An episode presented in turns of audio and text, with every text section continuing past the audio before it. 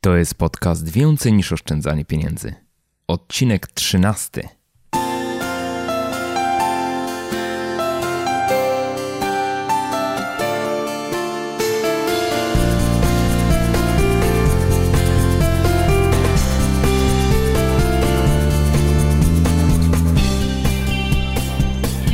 Cześć i dzień dobry. Witam Cię w 13 odcinku podcastu Więcej niż oszczędzanie pieniędzy.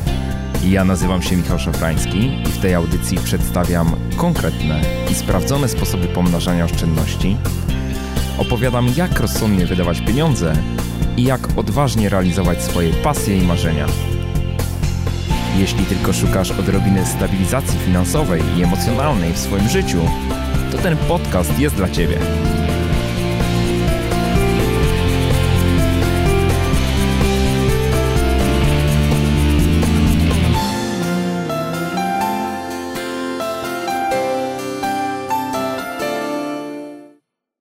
I witam ponownie. Dzisiejszy odcinek podcastu będzie poświęcony ponownie tematowi y, taniego podróżowania po świecie. Ponownie będę gościł Krzysztofa Szymańskiego, autora strony taniezwiedzanie.com, który, tak jak już mówiłem w poprzednim odcinku, odwiedził już kilkadziesiąt krajów, ponad 30 krajów i który po zapisaniem o tanim podróżowaniu świadczy również usługi planowania takich ogólnoświatowych podróży. W poprzednim odcinku rozmawialiśmy o tym, jak szukać tanich biletów lotniczych, jak szukać hoteli. Mówiliśmy też o tym, co to jest couchsurfing, a dzisiaj porozmawiamy o e, także kwaterach prywatnych, o takiej ciekawej alternatywie dla spania w hotelach i kwaterach prywatnych, jaką jest spanie na lotniskach a także o tym, o co trzeba się zatroszczyć w pierwszych chwilach po przyjeździe do, do nowego miasta, do nowego miejsca. Na koniec odpowiemy również na pytanie czytelnika Piotra z Gdyni, który nam zadał pytanie. Ale jeszcze zanim przejdę dalej, to chcę Wam powiedzieć o kilku fajnych wydarzeniach ostatnich e, tygodni. W weekend, w ubiegły weekend, czyli ponad tydzień temu, miałem szansę uczestniczyć w Kongresie Mieszkaniczników w Łodzi. To jest takie spotkanie osób, które interesują się e, wynajmem mieszkań, lokali użytkowych, no ale, ale głównie mieszkań. I miałem tam również szansę spotkać się z czytelnikami bloga i, i za to spotkanie tym z Was, z którymi się widziałem, bardzo, bardzo serdecznie dziękuję. Chciałem też podziękować tym osobom, które wzięły udział w mojej prezentacji. Opowiadałem podczas niej o flipie, o tej transakcji, która jest opisana na blogu, czyli o kupnie i sprzedaży mieszkania e, w celu zarobku. Jeśli dokładnie czytasz mojego bloga, to znasz na pewno tą historię, ale nie o tym chciałem powiedzieć. Sporą część mojej prezentacji zabrała taka dosyć osobista opowieść o tym, dlaczego robię to, co robię i, i dlaczego sprawia mi to taką dużą e, frajdę.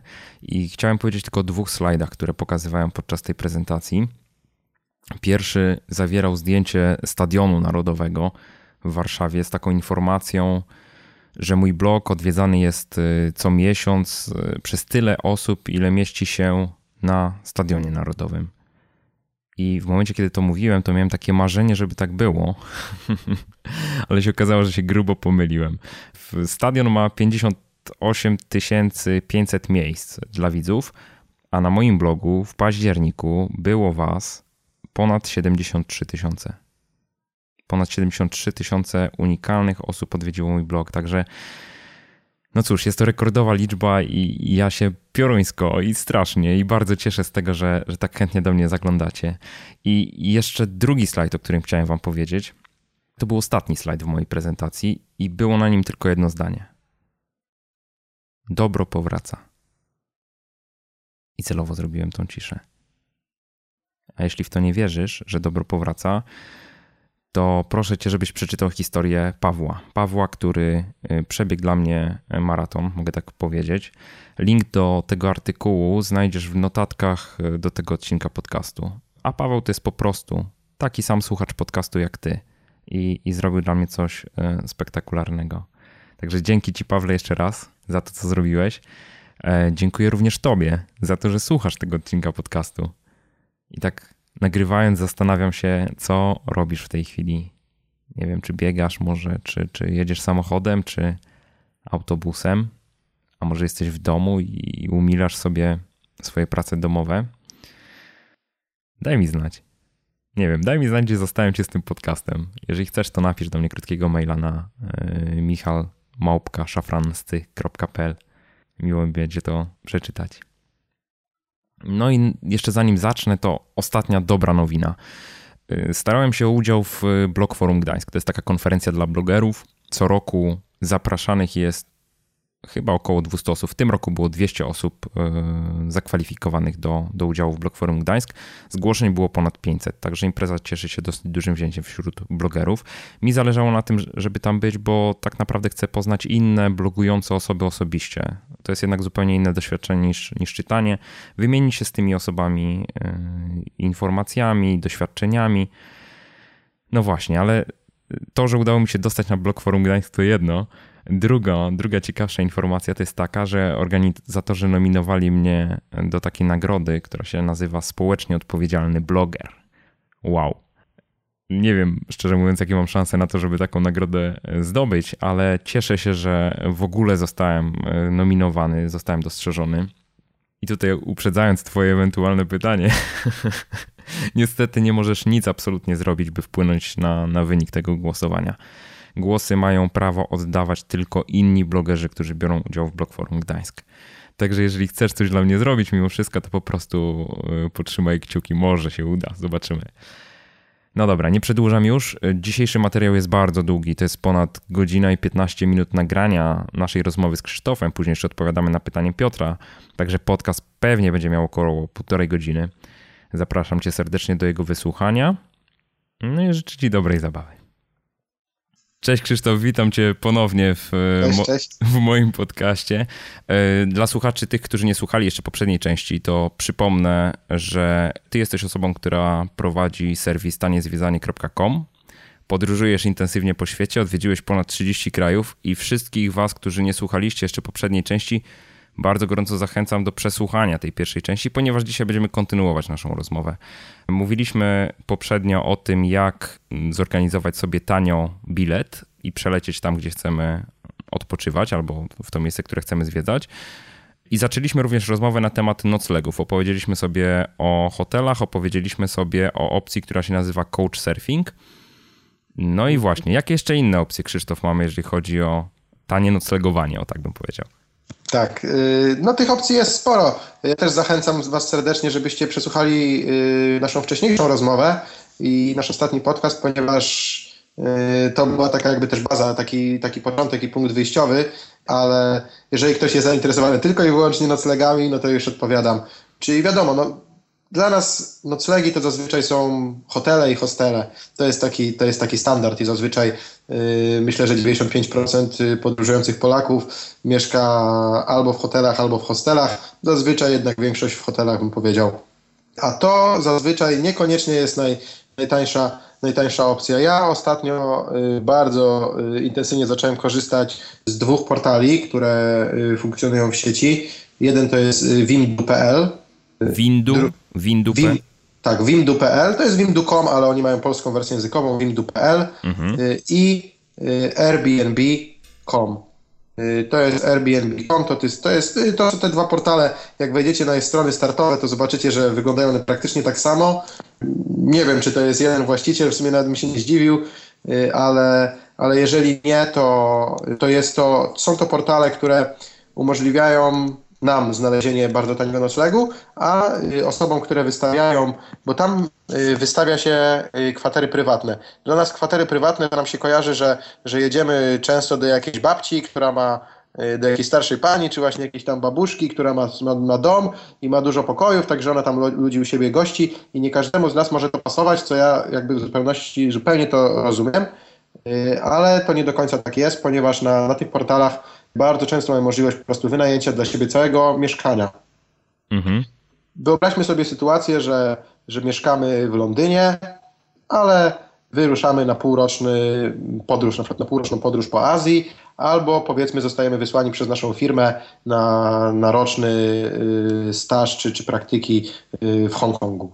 I wtedy, ale mamy mieszkanie, to jest nasze własne mieszkanie, więc co mamy zrobić z tym mieszkaniem? Szkoda, żeby się marnowało i stało puste. Więc często właśnie takie osoby wynajmują to mieszkanie na, na ten okres. Ustawiają cenę, zazwyczaj ta cena jest niższa niż, niż hoteli i możemy trafić bardzo fajne mieszkania Y, ja jakiś czas temu w te wakacje byłem na Lazurowym Wybrzeżu, mieszkałem w Nicei. Hotele na Lazurowym Wybrzeżu są niesamowicie drogie i głowiłem się strasznie, jak to zrobić, żeby, żeby ten wyjazd zorganizować tanio.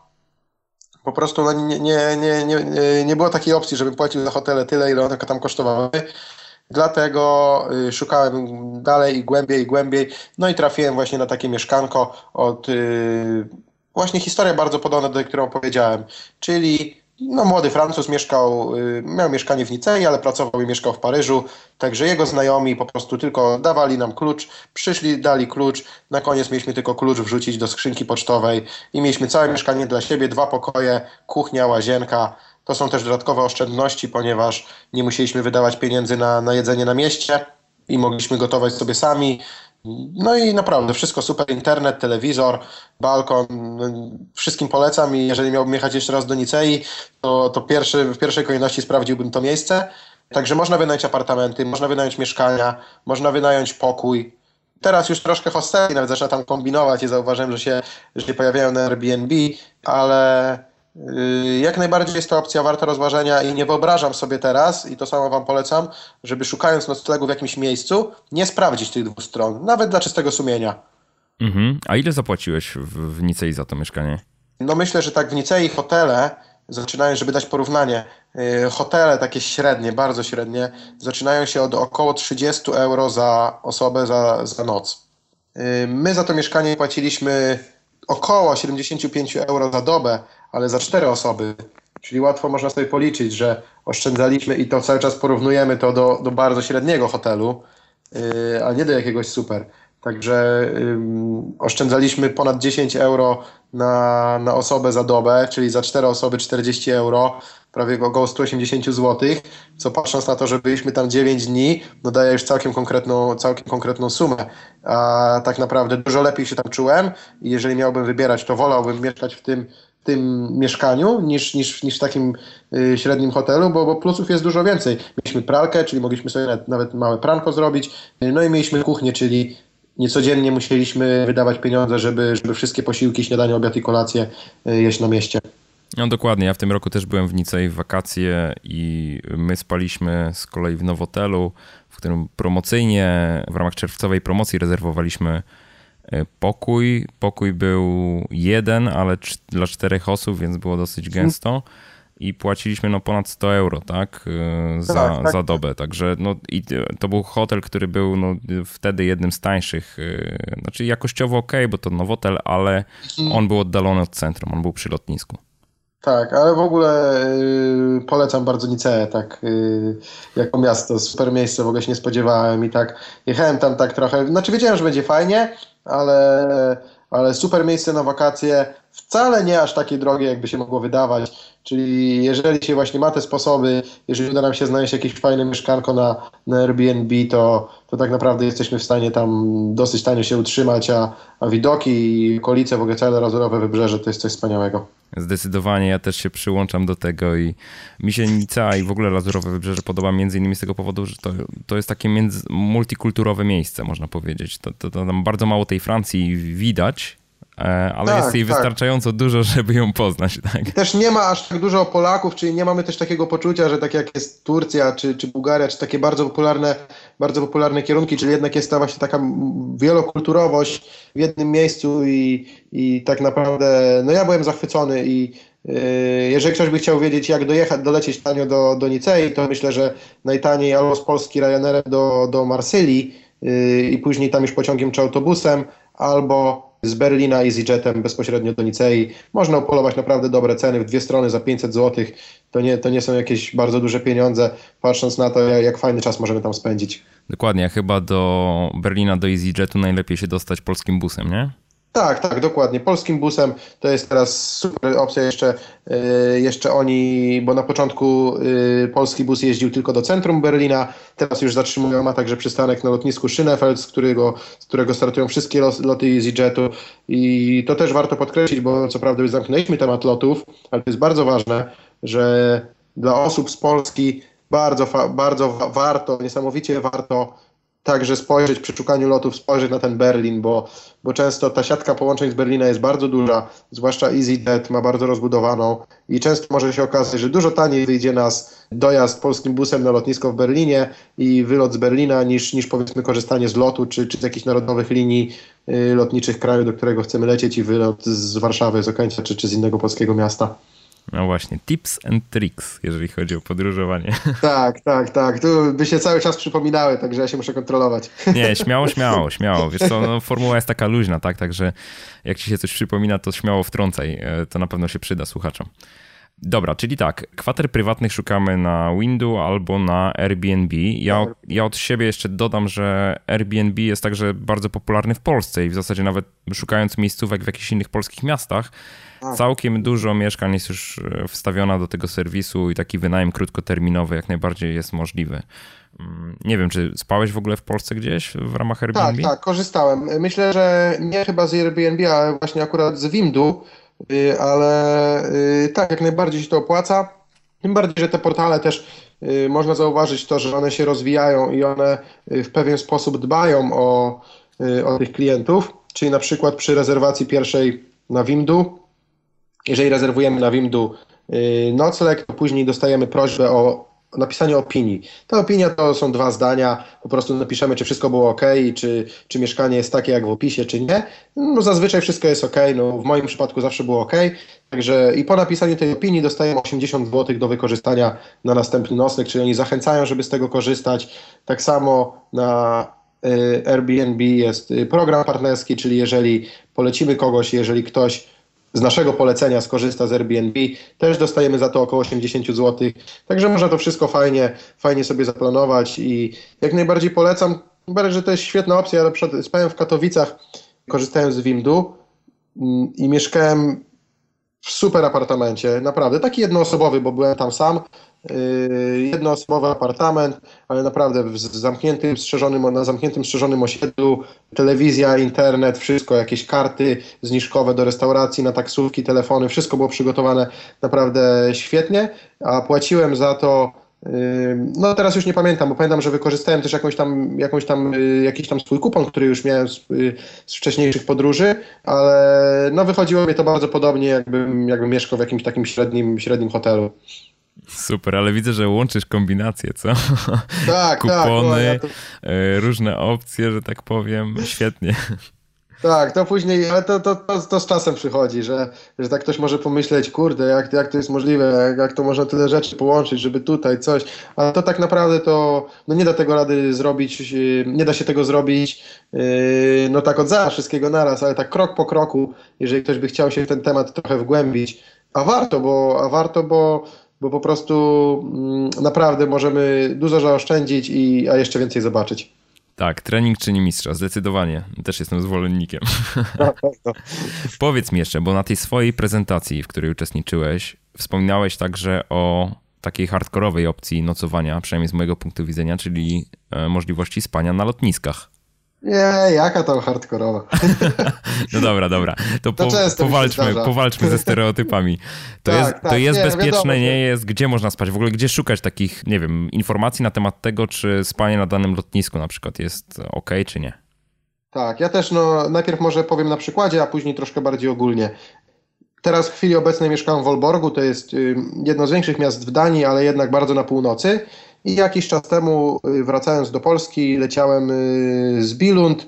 Stolica około... Legolandu. Stolica tak, Legolandu. Tak, dokładnie. Tuż, tuż przy Legolandzie y, z Bilund do Krakowa. No i tam lot kosztował mnie no, jakieś bardzo nie, nieduże pieniądze, chyba, chyba około 50 zł, ale wylot było 7 rano. 7.20 czy 7.05, jakoś tak. I nie miałem po prostu możliwości, żeby tanio dojechać na tą siódmą, żeby być tam o siódmej, ponieważ w Danii na przykład w nocy te nie, nie, kurs, nie kursują pociągi. Dworce są zamykane zazwyczaj między godziną pierwszą a piątą na, na czyszczenie, w tym czasie są sprzątane i w nocy pociągi za bardzo nie kursują. Pierwszy pociąg, który jedzie w kierunku y, Billund, czy w kierunku Kopenhagi, czyli właśnie na Billund, je, rusza z mojego miasta o 5 rano o 5.01 dokładnie. Czyli nie byłoby żadnych szans, żebym to zrobił. No i, no i co, nie miałem za bardzo wyboru. Mogłem albo znaleźć sobie nocleg tam, hotel, co nie wchodziło za bardzo w grę, bo kosztowałby on pewnie 4 razy tyle, co mój bilet. mhm. do Polski, więc zupełnie by się to przestało kalkulować. No i jedyną opcją została nocleg na, yy, na lotnisku. I co wtedy trzeba zrobić? Jeżeli mamy taką sytuację, warto dowiedzieć się, czy to lotnisko jest otwarte. Bo na przykład w moim otoczeniu w, przy Olborgu są dwa lotniska. Jedno jest w Orhus, drugie w Bilund. I lotnisko w Bilund jest całodobowe, ale lotnisko w Orhus jest zamykane pomiędzy godziną pierwszą chyba a czwartą, czy pierwszą a czwartą, albo pierwszą a piątą. W tym czasie jest sprzątane, nie ma żadnych lotów i po prostu lotnisko nie jest całodobowe. Często właśnie te lotniska tanich linii, te mniejsze, nie są całodobowe i zawsze to trzeba sprawdzić. Nawet można zadzwonić na lotnisko i się zapytać, jeżeli nie jesteśmy pewni, bo czasem tam nie, nie, nie, nie wierzmy też do końca jakimś informacjom z forów, czy z forów internetowych, czy tak dalej, bo może się okazać, że, yy, że się przejedziemy. Yy, ale no jest dużo sytuacji. Ja, dla mnie nie ma to żadnego, nie, nie ma żadnego problemu, więc ja czasem jakby podświadomie odpuszczam sobie jakiś nocleg, wiedząc, że na przykład jeżeli wylot mam rano, no to i tak muszę być bardzo wcześnie na lotnisku. Powiedzmy, jakiś czas temu byłem w Londynie i wylot miałem też koło siódmej czy ósmej, więc wiedziałem, że tak czy siak muszę być na lotnisku koło szóstej, więc tak czy siak muszę pewnie wstać koło czwartej, czwartej trzydzieści, więc tak czy siak się nie wyśpię. Wiedząc jeszcze, że jestem w Londynie, czyli na pewno nie pójdę spać o 20. Więc kalkulując to, że i tak się nie wyśpię, wolałem nie wyspać się na lotnisku i za to nie płacić, niż nie wyspać się w hotelu i za to zapłacić.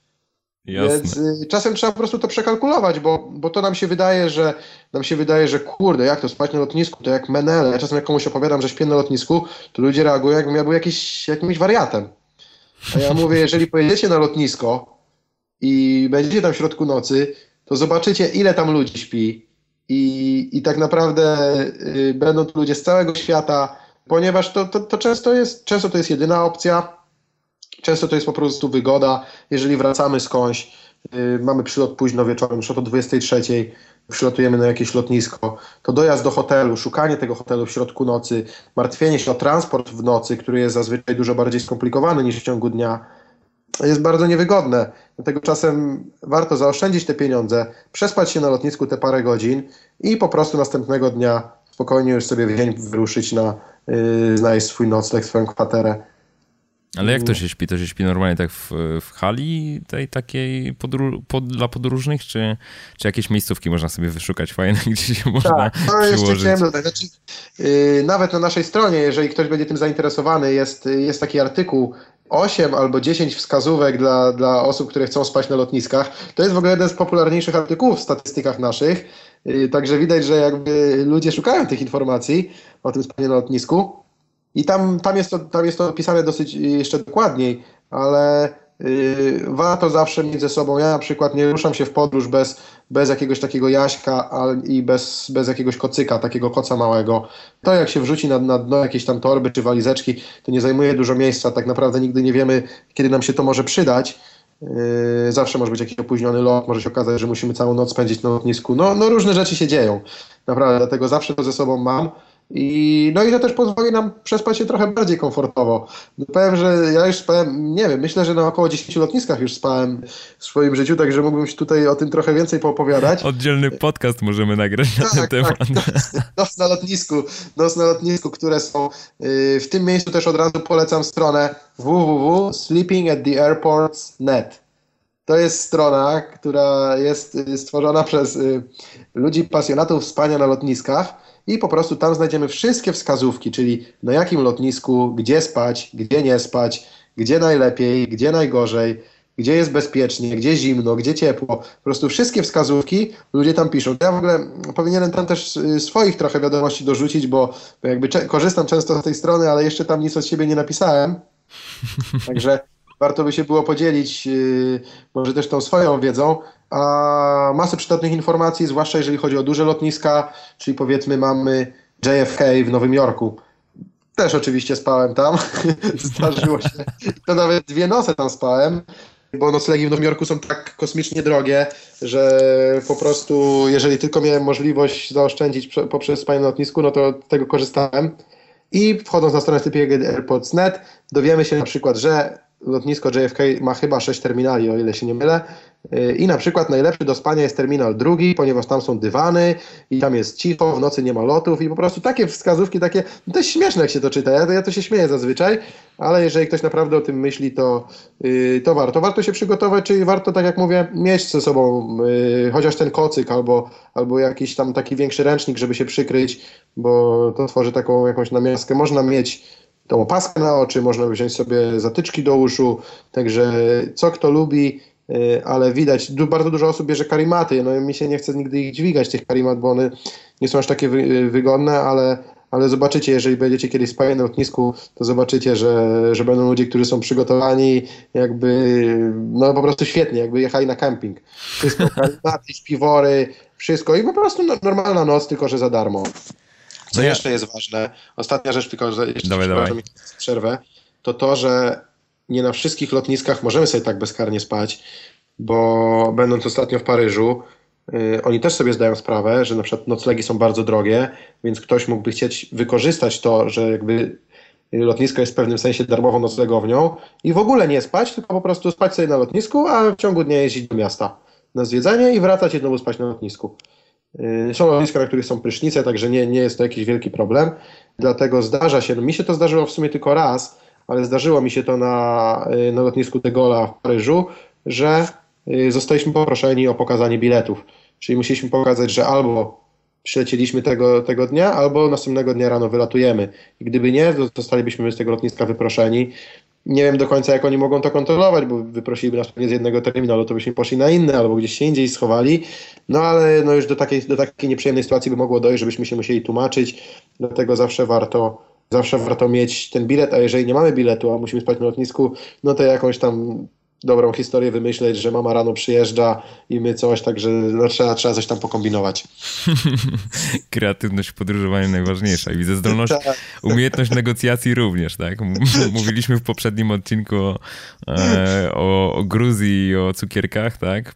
Jako elemencie negocjacyjnym, elemencie przetargowym, a tutaj tak. zdecydowanie na lotniskach też się może to przydać.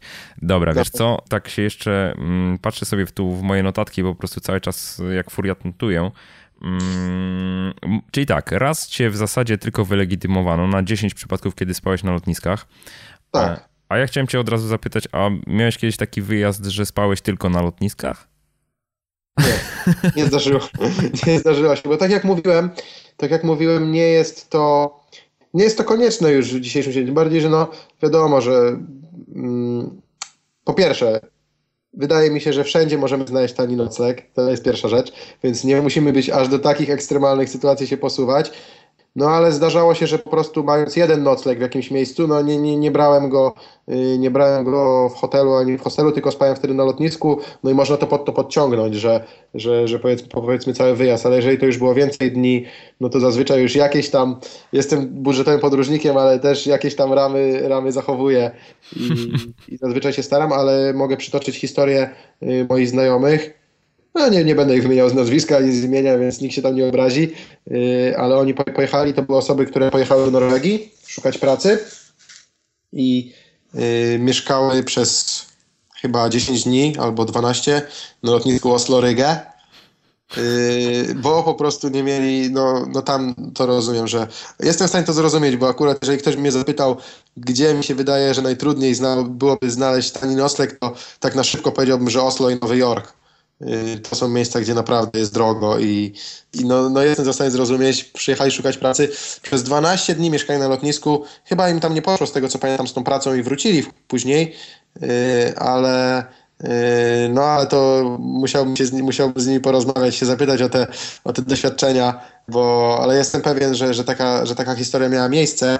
Tam nawet, coś mnie co ciekawe, na tym lotnisku Oslo nie ma pryszniców, także oni po prostu tam musieli się myć, y, w, pamiętam, że opowiadali, że się mieli w ubikacjach dla niepełnosprawnych, których można się zamknąć i tam jest zawsze, musi być zawsze oddzielny zlew, czyli tam tak, duża umywalka. umywalka. Mhm. Tak, tak, duża umywalka, także oni się po prostu tam rozbierali, myli się tak, jak, jak, się, jak się można umyć w umywalce, o ile, o ile, no i no, po prostu byli do, do takiej sytuacji posunięci i było, była taka możliwość, no. Nikt tam im nie miał problemu. Super. Ja się przyznam, że ja też kiedyś spałem na lotnisku, pamiętam w Stanach.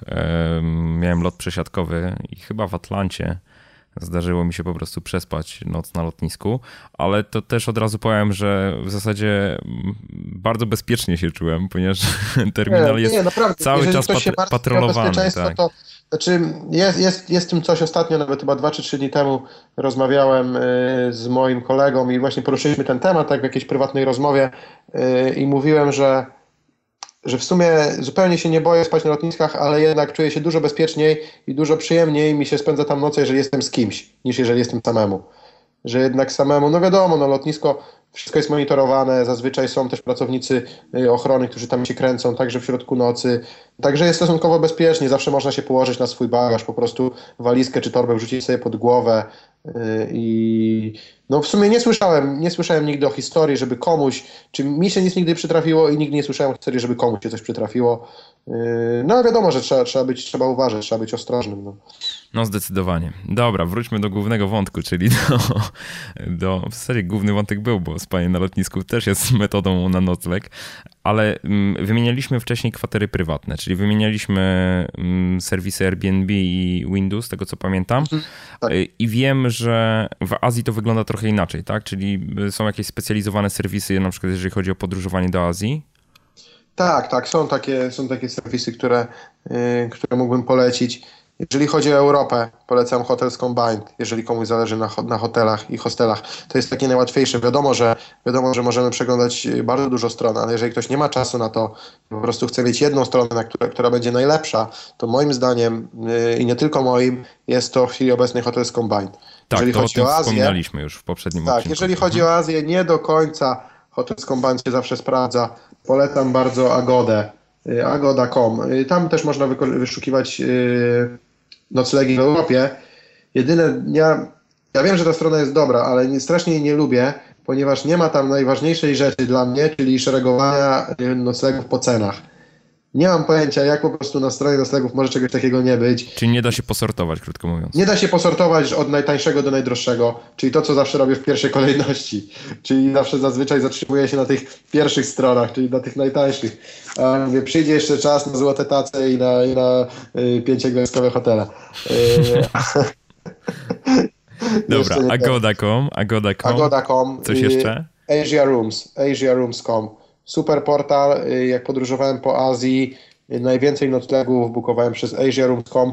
Nie wiem na jakiej zasadzie oni to robią, że mają tak dobre ceny, czy, czy ktoś tam po prostu jest bardzo wpływowy, że potrafi się, czy, czy jakiś super negocjator, że po prostu potrafią tak dobre ceny ustalić z hotelami, y, ale faktem jest, że te ceny są bardzo dobre. Mają bardzo dobre promocje.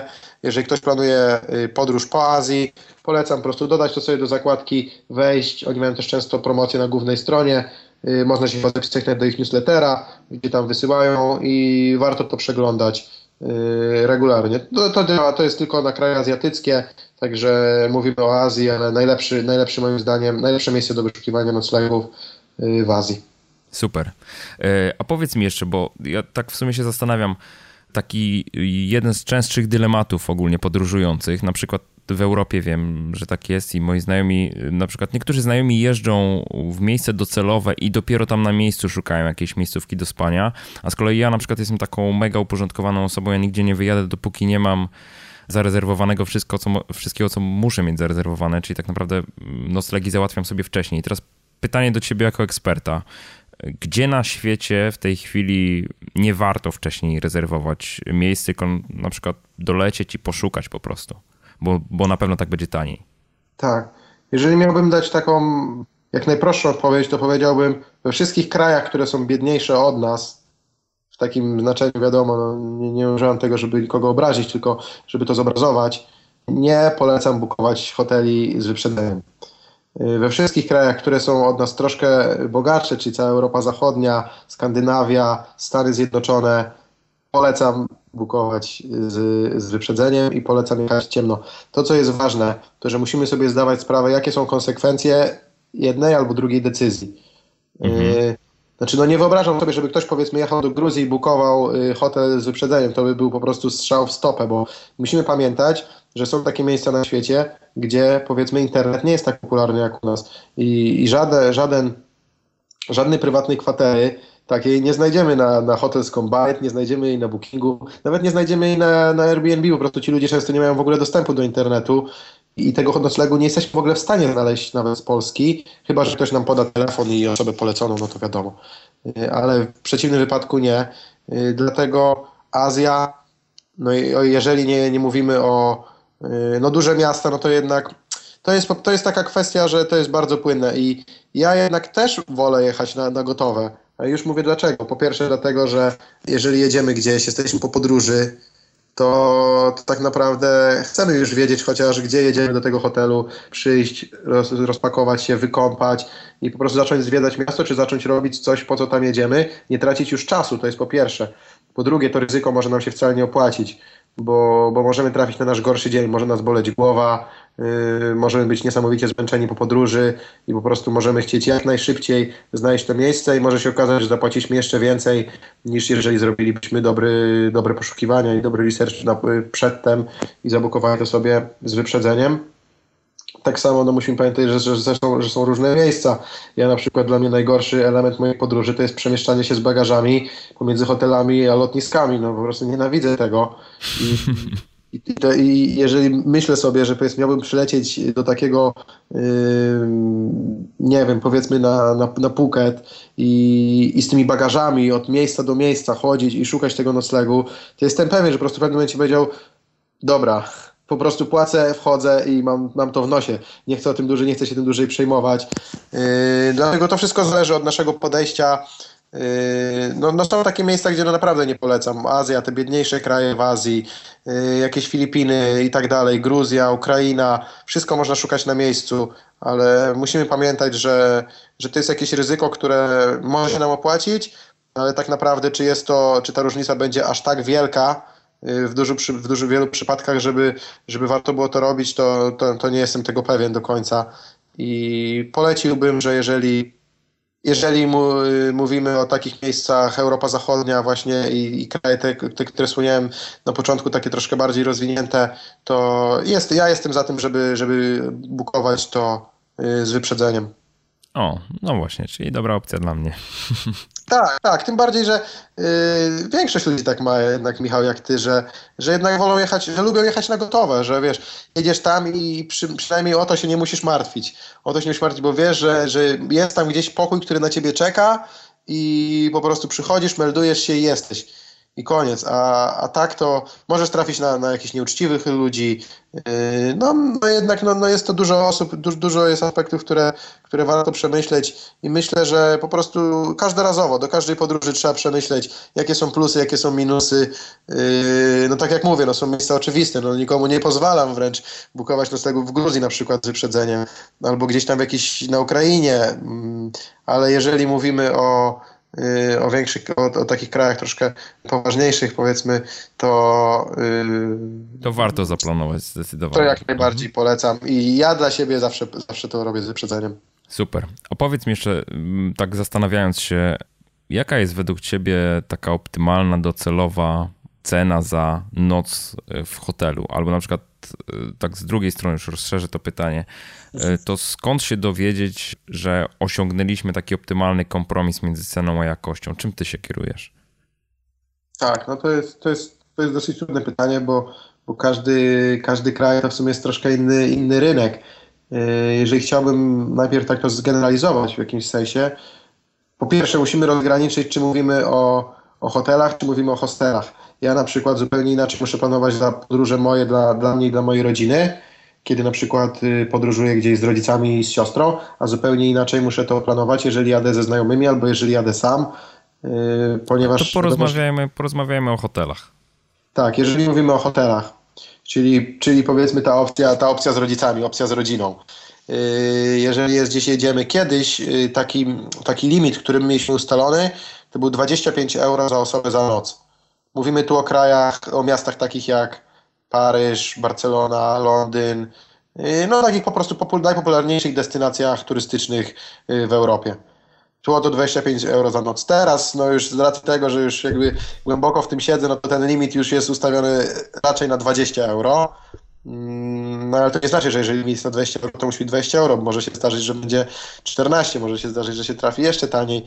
Mm, ale uważam, że taki w chwili obecnej i przy obecnej sytuacji, jaka jest hotele, te kwatery prywatne, y, limit 20 euro za, y, za dobę jest osiągalny. Czyli jakieś 80 powiedzmy złotych za, za około, noc. Tak. Około. Mhm. Wiadomo, że jest to czasem, no zazwyczaj jest to opcja bez śniadania, czasem tam ze śniadaniem się może trafić, ale około, tak bym się, tak bym się radził kierować, że no te 20-25 euro to jest taka rozsądna kwota, którą możemy zapłacić za. Znaczy, no, to, nie, to nie będą świetne hotele, to od razu mówię.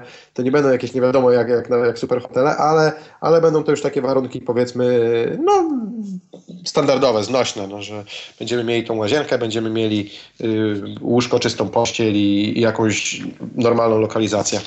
A no właśnie, a propos lokalizacji, to jakbyś tak mógł, ale to w zasadzie już przechodzimy krok dalej, tak? Czyli no jak y, wybierać te miejsca, w których chcemy być w danym mieście, y, jakie są te nasze pierwsze kroki w danym mieście, ale może jeszcze chwilę o lokalizacji. Y, na ile ważny jest wybór lokalizacji? Tak, tak. To, jest, to, jest, to jest bardzo ważne, to jest bardzo ważne. Musimy o tym powiedzieć. Nawet ostatnio zrozumieliśmy, jakby postanowiliśmy na razem z osobami, z którymi prowadzę stronę taniezwiedzanie.com, że jesteśmy teraz w trakcie tworzenia całego działu noclegi który, w którym będziemy polecać miejsca, w których my osobiście spaliśmy lub spały bardzo jakieś bliskie nam osoby, czyli osoby, którym generalnie możemy zaufać. Nie będzie tam żadnego miejsca, którego nie sprawdziliśmy albo nie sprawdził ktoś z naszego najbliższego otoczenia, ponieważ jeżeli teraz wejdzie ktoś, ktoś z Państwa, na, ktoś z Was na, mm, na stronę Hotels Combined i wpisze Hotel Londyn na obojętnie jaką datę, to myślę, że wyjdzie około tysiąca hoteli. I, mhm. I teraz, jak wybrać ten najlepszy? Jak wybrać ten, jak wybrać ten, który ta proporcja, cena, jakość będzie najlepsza? No właśnie. Y, pierwsza rzecz to jest lokalizacja. Lokalizacja jest niesamowicie ważna i pamiętasz zapewne, Michał, że opowiadałem o tym dosyć dużo na, na, na, tych, na tym spotkaniu naszym w Warszawie. No właśnie, no właśnie, powtórzmy że, to. Znaczy najważniejsze tak, punkty, jakbyś mógł przytoczyć. Tak, że to, to jest bardzo ważne, ponieważ hmm, od czego by zacząć? Po pierwsze, może się okazać, że znajdziemy tani hotel, ale będzie on usytuowany tak daleko od centrum, że po pierwsze będziemy musieli płacić za dojazdy, a po drugie stracimy czas, czyli jakby tracimy podwójnie. Y, może się okazać, że płacąc za dojazdy, na przykład tutaj y, myślę, że fajnie będzie, jeżeli podam po prostu konkretny przykład, tak jak podałem na warsztatach, bo to y, Dokładnie. lepiej zobrazuje. Londyn jest świetnym miastem właśnie, żeby podać jako przykład. W Londynie, jeżeli weźmiemy sobie hotel przy metrze, czyli powiemy, no dobrze, no jest metro, także jest metro, no to wiadomo, wszędzie się można szybko dostać. Racja, ale to kosztuje. Powiedzmy, jeżeli uda nam się zaoszczędzić, nie wiem, 5 funtów na dobę, czy, czy ileś na tym hostelu, to musimy sobie być świadomi, że powiedzmy jedna przejażdżka metrem y, w Londynie kosztuje około 4 funtów, chyba już teraz troszkę więcej, 4,10 czy 4,20 funta i jeżeli mamy tańszy hotel, ale jeżeli doliczymy do tego, że no, nie będziemy się szli na piechotę, powiedzmy, jeżeli mieszkamy 10 km od centrum, no to wiadomo, że musimy dojechać, to, to nawet bilet dzienny kosztuje ponad 7 funtów. Czyli może się okazać, że tak naprawdę nie będzie nam się to opłacało trzeba to wziąć pod uwagę na początku. Są takie miasta, gdzie nie ma z tym problemu. No, przykład powiedzmy ta Barcelona, no, tak czy siak musimy mieć w Barcelonie bilet na metro, ponieważ miasto jest bardzo duże i atrakcje są rozsiane po całym mieście, więc yy, opłaca się mieć ten bilet, a poza tym ten bilet nie jest taki drogi, bo kupujemy bilet 10-przejazdowy, który kosztuje około 10 euro, czyli wychodzi nas euro za przejazd, czyli tak naprawdę taniej niż w Warszawie. w gruncie rzeczy tak. Tak, tak, i naprawdę tak jest. To po prostu dla mnie te, te ceny w Warszawie są szokujące, ale to nie, nie, o tym dzisiaj będziemy, nie o tym mamy, mamy mówić. Nie kopiemy leżącego. Tak, dokładnie, no ale, ale to jest racja, że czy w Mediolanie, czy w Barcelonie, czy, wielu, czy nawet w Madrycie możemy taniej jechać yy, na przykład metrem niż w Warszawie. No. Tak, tak widać, tak musi być, jesteśmy tacy bogaci, że, że nas stać. Także, yy, ale jeszcze wracając do tej lokalizacji, musimy to przeanalizować. Czyli przeanalizować, co nam się bardziej będzie opłacać. Czasem dużo, bardzo często opłaca się dużo bardziej zapłacić troszkę więcej, ale mieszkać w centrum, i zaoszczędzić na biletach, po pierwsze, a po drugie zaoszczędzić czas. No, jeżeli jedziemy na 3-4 dni, no to ten czas na dojazdy też możemy wykorzystać w inny sposób. Nie wiem, jeżeli ktoś lubi, może sobie troszkę dłużej pospać, ktoś inny może spędzić więcej czasu w muzeum, ktoś inny może spędzić ten czas po prostu siedząc sobie na plaży, czy, czy, czy oglądając zabytki i zawsze to jest, zawsze to jest jakaś wartość.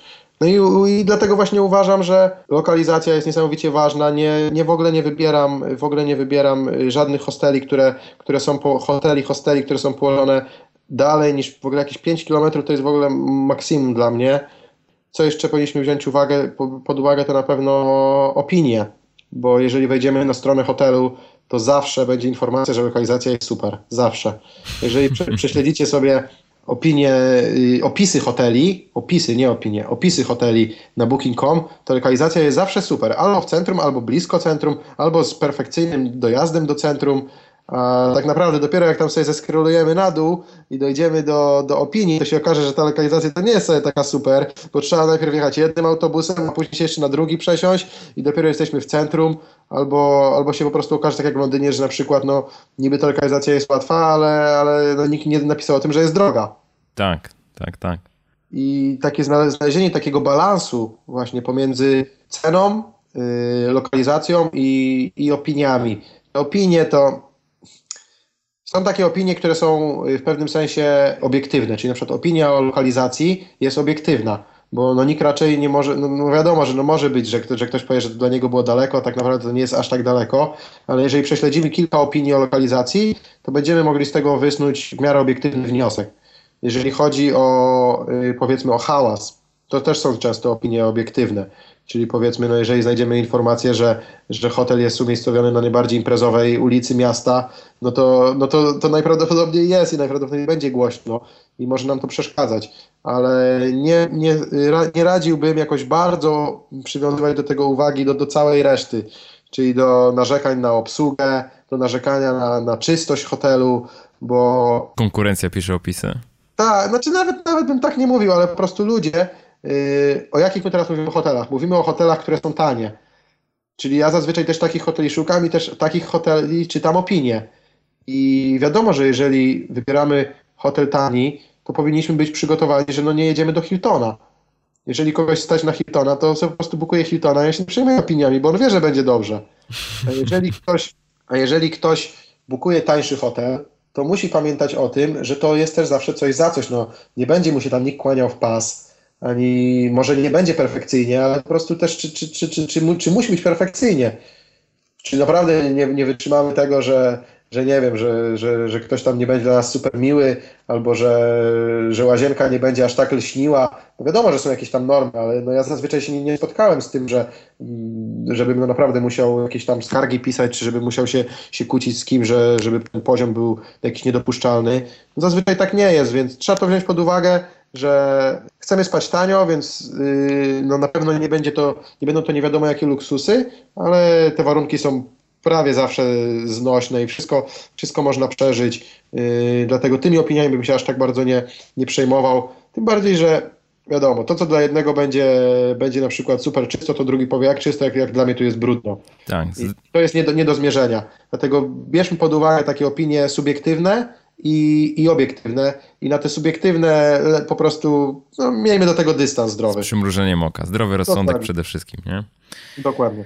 Dobrze, to powiedz mi jeszcze tak, bo tutaj dotknęliśmy takiego tematu właśnie opinia, różne postrzeganie. Ja wiem, że takie tanie podróżowanie także jest czasami postrzegane jako coś takiego, a zasługuję na coś więcej, więc mi się więcej należy, stać mnie, zapłacę i tak dalej.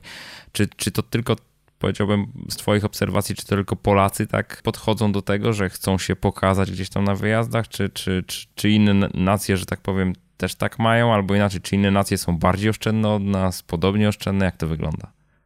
Mm, bardzo dobrze, że o tym wspomniałeś, bo to jest niesamowicie istotna sprawa i, i to jest coś, co bardzo często hamuje nas przed tanim podróżowaniem, że po prostu my jako Polacy często wstydzimy się tego, że, że chcemy na czymś oszczędzić że nie chcemy dać się oszukać komuś.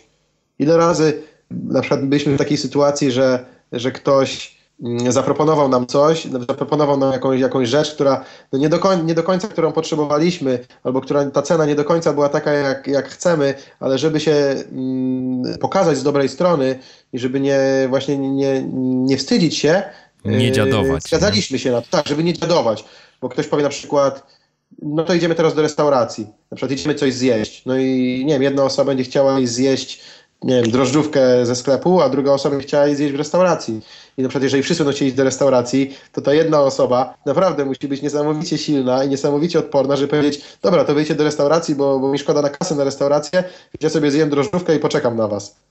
I tak samo jest z podróżami, że bardzo często wstydzimy się tego, że chcemy zaoszczędzić i bardzo łatwo jest nas zbyć, czyli bardzo łatwo jest nam powiedzieć, nie ma tańszej opcji, yy, nie. Tutaj opowiem też tą historię, którą yy, przytaczałem yy, na, na warsztatach, bo, bo ona dobrze zobrazuje, o co mi chodzi. Lecąc, lecąc właśnie podczas tej podróży na Filipiny, o której opowiadałem w ostatniej części podcastu, zatrzymałem się na Borneo, lotnisko w Kota Kinabalu, no w ogóle totalna już egzotyka, informacji w internecie praktycznie żadnych o dojeździe z lotniska do centrum. Jedyne informacje, które mi się udało znaleźć na tamtą chwilę, to były informacje, że, że wziął sobie taksówkę do, do miasta, do Kotokinabalu. No, nie bardzo mi się to uśmiechało, ponieważ no, nie zamierzałem płacić za taksówkę. Yy, nawet często jeszcze, jeszcze jedną rzecz podkreślę, że często nie chodzi o to, że, że nas na coś nie stać, tylko chodzi o to, że my te pieniądze możemy wydać dużo lepiej. Czyli powiedzmy, ja wolałbym iść sobie za te pieniądze do, y, do knajpy i zjeść sobie dobry obiad na miejscu, niż zapłacić pieniądze za taksówkę, jeżeli mogę dojechać w inny sposób. To jest bardzo cenna uwaga, Krzysztof. To, to jest to, co ja staram się promować, tak? Nie chodzi o to, żeby oszczędzać na wszystkim. Chodzi o to, żeby mądrze oszczędzać, czyli tak, tak. intencjonalnie wydawać pieniądze, tak? Tak, żeby, i żeby robić to świadomie. Żeby nie, że to nie chodzi o to, że, że ja oszczędzam, bo, bo, na, bo na przykład, nie wiem, no, totalnie nie mam pieniędzy, i po prostu muszę na wszystkim oszczędzać, tylko nawet jeżeli mamy te pieniądze, żeby wydawać je w taki sposób mądry.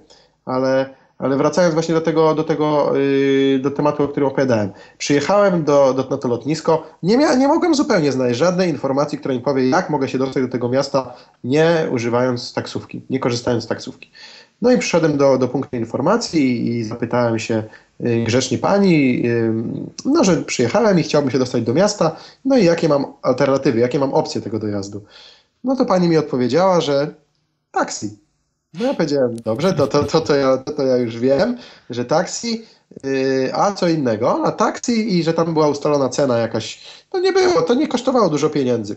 To chyba kosztowało, o ile pamiętam, 25 25 albo 30 tych marezyńskich ringów, także no powiedzmy, że to kosztowało 30, żeby historia była. Yy, I później, yy, no ale zacząłem drążyć i po prostu większość osób już na tym etapie by się poddało i powiedziało, dobra, wezmę tą taksówkę. I nawet jeżeli teraz mówicie, że nie, nie, nieprawda, to, to jestem pewien, że tak by było. Że większość osób by się poddało i powiedziało, no jak już babka w informacji powiedziała, że tylko taksi, no to już musi być tylko taksi. Mm, no ale powiedziałem, że wie pani, no ja, ja wiem, że to taksi jest i, jakbym ja, ja bym się nie pytał, bo, bo to jest wiadome, że jeżeli wyjdę, to, to zaraz mnie zaatakują ci taksówkarze i się na mnie rzucą. Dlatego ja po prostu chcę się zapytać, jaka jest inna alternatywa, która będzie tańsza. No to pomyślała, pomyślała, mówi, no to autobus. Ja mówię, dobrze, no to już jesteśmy bliżej, już jesteśmy trochę, się posuwamy do przodu. W takim razie gdzie ten autobus? No to pani wytłumaczyła grzecznie, że no jest tam taka ławka, na końcu, jak się wychodzi z lotniska, na samym końcu po prawej stronie jest ławka. Nie ma żadnego w ogóle znaku, że tam jest jakiś autobus, nic. No i mm, mówię, no dobrze, no i ona mówi, no zobaczymy, bo mówi, może przyjechać za dwie godziny, może przyjechać za pięć minut, także zobaczymy, czy jesteś szczęśliwy, czy masz szczęście. No i pojechałem, y, poszedłem tam na tą ławkę, usiadłem tam, byłem jedyną osobą w ogóle, która tam czekała na cały samolot, który przyjechał ze mną. Wszyscy ci ludzie albo mieli jakiś transport załatwiony, no albo korzystali z taksówek, ale ja po prostu dla zasady już nawet nie chciałem brać tej taksówki, bo to nie były, to, to kosztowało 30, ringu to jest 30 zł.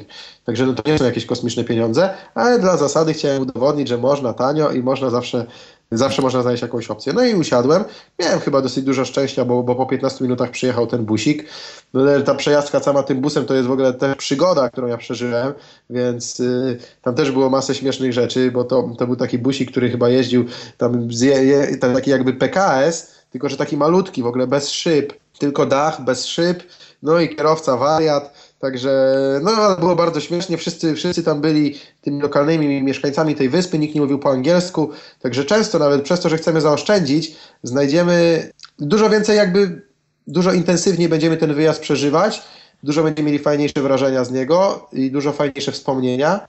Gdyby nie to, że, że ja na wielu y, swoich wyjazdach tak oszczędzałem, to na pewno nie miałbym tylu, tylu historii, na pewno by nie miał tylu anegdotek, które mogę opowiadać, bo wyobraźmy sobie sytuację, że, że jedziemy do jakiegoś miasta, poruszamy się taksówkami, śpimy w dobrym hotelu. Co nas może tam zaskoczyć? Nic. Tak, odcięci wszystko, jesteśmy od Wszystko będzie bardzo przewidywalne. Dokładnie i jesteśmy w ogóle nie, nie mamy takiego, y, takiego kontaktu y, z miejscową y, ludnością i nie, nie, przeżyjemy tylu śmiesznych historii, że naprawdę czasem warto jest oszczędzać też dlatego. Y, ale właśnie to, to, co, to, o czym Michał wspomniałeś, że, że my mamy jako Polacy, ja też się czasem na tym łapię, to nie jest tak, że tutaj pozuję teraz na, na jakiegoś profesora, który, który daje rady i lekcje, bo ja się sam na tym łapię, ale po prostu w pewnym momencie to zdałem sobie z tego sprawę, że, że my wstydzimy się tego często, że, że chcemy na czymś oszczędzić, że wydaje nam się, że no tak, pomyślą sobie, że Polak, że Polak to biedak, że z biednego kraju to nie ma pieniędzy, dlatego oszczędza. A to tak nie jest. To, to społeczność budżetowych podróżników to właśnie na tym to wszystko polega, żeby nie wydawać pieniędzy na rzeczy, na które, które nie są konieczne. Żeby nie, nie jechać taksówką, jeżeli możesz jechać busikiem. Żeby nie, nie, nie, nie, nie spać za 20 dolarów, jeżeli możesz spać za 5 dolarów i, I, ludzie oszczędzają na całym świecie, że jeżeli podczas tych podróży moich, ja spotkałem tylu, tylu budżetowych podróżników i, i często to są osoby, które mają pieniądze. Y, często to są osoby, które, które powiedzmy, no, no, no, na przykład mają dosyć duże wsparcie finansowe z domu i mogą sobie pozwolić, albo które dobrze zarabiają, mają taką pracę, że mogą pracować na całym świecie i po prostu korzystają z tego, że dobrze zarabiają i podróżują. I często te osoby były jeszcze bardziej oszczędzałe niż ja. Bo ja zawsze staram się znaleźć w tym jakiś taki zdrowy umiar, czyli no, no lubię sobie na przykład zjeść coś dobrego w jakiejś restauracji, jeżeli naprawdę Yy, nie wiem, mam ciężkie bagaże, czy jestem bardzo zmęczony, czy coś, to, to mogę wziąć taksówkę. To nie chodzi tak, żeby oszczędzać zawsze za wszelką cenę, ale żeby nigdy, przenigdy się tego nie wstydzić i, i żeby po prostu być pewnym siebie i czasem, czasem jakby yy, powalczyć o to, do końca. Często tak jest też dobry przykład, który to wam zobrazuje, to jest y, te wszystkie historie z taksówkarzami, że powiedzmy, ja miałem coś takiego w Bangkoku, mi się to przytrafiło, że jechałem z taksówkarzem i na początku ustaliliśmy cenę. Yy, powiedzmy było to 100 batów, to, to jest nieważna, ta cena jest nieważna, ale powiedzmy, że było to 100. I w trakcie jazdy coś tam zaczął rozmawiać, rozmowa, rozmowa się toczy, wiadomo, my już jesteśmy w tej taksówce, no i ten kierowca mówi, no tak, no ale są takie korki, także będzie 200, a nie 100. No, a ja, no i wtedy generalnie teraz każdy może sam sobie odpowiedzieć na pytanie, co bym zrobił w takiej sytuacji. Czy bym się kłócił, czy ten, czy bym powiedział nie, no ale jak nie, no to co? To, to no nie, ale dalej jadę, no to, no to jeżeli nie, no to wysiadam, bo to jest tylko jedyna możliwość. Nie, nie ma nie i dalej jadę. Także ja powiedziałem, że absolutnie się na to nie zgadzam. Bo przecież on wiedział dobrze, kierowca dobrze wiedział, że o tej porze w tym, w tym regionie miasta będą korki, bo on tam jeździ całe życie. Także trzeba się zastanowić wtedy, jak się zachować w takiej sytuacji. Czy właśnie, czy właśnie być Polakiem, biednym Polakiem, który będzie walczył o te 100 batów, czy jednak sobie odpuścić to. I no, nie wiem, nie, nie, chcę, nie chcę jakby tutaj oceniać, ale, ale myślę, że bardzo dużo osób koniec końców by to sobie odpuściło. No dobra, to, to, to nie jest duża różnica, ale to nie chodzi o tą różnicę, to chodzi o sam fakt, bo jeżeli raz się tak damy zrobić, to się damy zrobić i drugi, i piąty, i dziesiąty i, i oni też będą wiedzieć, że jeżeli złapali nas na to, to później jeżeli ja będę z nimi jechał, to zrobią to samo i będą to robić z kolejnymi turystami. I to o to chodzi, że, że też swoim zachowaniem dajemy przykład i dajemy takie ciche przyzwolenie tym osobom, które, które to robią, na to, żeby robiły to dalej, bo one widzą, że to działa. Jasne. jasne. że rozumiesz, Michał, o, o czym mówię. Dokładnie tak jest, dokładnie tak jest. Znaczy, no, we, we, wszystkich obszarach to tak działa, tak? Jeżeli, nie wiem, ktoś wyprowadza psa i ten pies y, y, na środku chodnika y, siusia czy inne potrzeby załatwia, tak? I nikt na to nie zwraca uwagi, no to jaką on ma motywację do tego, żeby te, tego psa jednak jakby zmieniać tego nawyki, tak? Chociaż, tak, chociażby opowiem, na trawkę go przeprowadzić, nie? Opowiem ci jeszcze, Michał, i wam wszystkim śmieszną historię, która mi się teraz przypomniała. Ja nie byłem jej świadkiem, ale przeczytałem kiedyś o tym, że właśnie na przejściu granicznym pomiędzy jakimiś dwoma azjatyckimi krajami, nie wiem, czy to nie było właśnie pomiędzy Birmą a Laosem i tak dalej, ale przejście piesze, czyli można było pieszo przechodzić. Pewnego dnia ustawiło się dwóch y, panów, tak jakiejś odległości, powiedzmy tam 300 metrów, rozstawili sobie stolik, ubrali jakieś takie kitle jakby białe, no i wszystkie osoby po prostu, które tam przechodziły, zatrzymywały się przy nich yy, i oni wbijali jakąś kartkę, tam dawali z jakąś pieczątką, niby, że tam pozwolenie, to powiedzmy jakieś tam sprawy związane ze zdrowiem. Dobre. Tak, i, i te osoby się tam ustawiły. One oczywiście nie miały nic wspólnego z tym, tylko po prostu znalazły sposób na robienie, na robienie pieniędzy. A dużo ludzi tam przechodziło i po prostu, no, taka mm, psychologia tłumu, czyli wszyscy stoją w kolejce i czekają, no to też stoję. No i tam oni brali, nie brali tam dużo pieniędzy, jakieś tam 2 czy 3 dolary z tego, co, z tego, co czytałem, ale jakby to było, to było zupełnie, to był sposób na na to, że, że oni robili pieniądze, bo jeżeli ktoś by po prostu przeszedł obok nich i nic nie powiedział, to oni nie wołali za bardzo ludzi, tylko po prostu ludzie przychodzili, oni, yy, oni wbijali tą pieczątkę na kartkę, dawali pieczątkę, kasowali dwa dolary powiedzmy, no i ludzie szli przekonani, że jakby to już jest część, od, już jest część tej jakby odprawy celnej całej. Gdzie to w ogóle były osoby, które sobie to wymyśliły? Dlatego właśnie gdzieś czytałem taką wskazówkę, że, że takie rzeczy też się zdarzają i, i żeby na to też uważać. Dobre, bardzo dobre. Ojejku. Nie no, słuchaj, gadamy i gadamy, tak? Temat po prostu rzeka. Ja przejdę do kolejnego punktu, bo to możemy pewnie godzinami jeszcze ciągnąć, e, no. ale przejdę do kolejnego punktu. Załóżmy, że tak, bilet załatwiliśmy sobie w poprzednim odcinku podcastu. W tym odcinku podcastu omówiliśmy już noclegi i chciałbym, żebyśmy przeszli do kolejnego punktu, czyli tak naprawdę to, co powiedziałeś e, poprzednio, ten trzeci element, czyli planowanie swojego pobytu na miejscu. Wiemy, że gdzieś będziemy, wiemy już kiedy będziemy, co warto zrobić, jak przylatujemy e, do nowego miasta w pierwszej kolejności? Tak, no to też jest ważne, bo tak naprawdę chciałem powiedzieć, że bardzo dużą część, część tego, co na przykład do tej pory zaoszczędziliśmy, bo wyobraźmy sobie, że mamy już ten lot i mamy już ten nocleg, to bardzo dużą część tego, co zaoszczędziliśmy, możemy stracić, jeżeli się nie przygotujemy dobrze do wyjazdu. Czyli no właśnie. jeżeli ustalimy, dobra, mam tani lot, mam w miarę tani nocleg, także jadę i będzie fajnie a jest tyle rzeczy, na które jeszcze trzeba uważać później na miejscu, że może się okazać, że tak naprawdę to, to, to za bardzo nie zaoszczędziliśmy. Tylko wyszliśmy na, powiedzmy, na, na, na taki standard. Yy, I co wtedy, co wtedy, yy, co jest ważne? Yy, pierwsza rzecz, zazwyczaj pierwsze miejsce, z którym się stykamy, jeżeli lecimy do nowego kraju, do nowego miasta, to jest zazwyczaj lotnisko.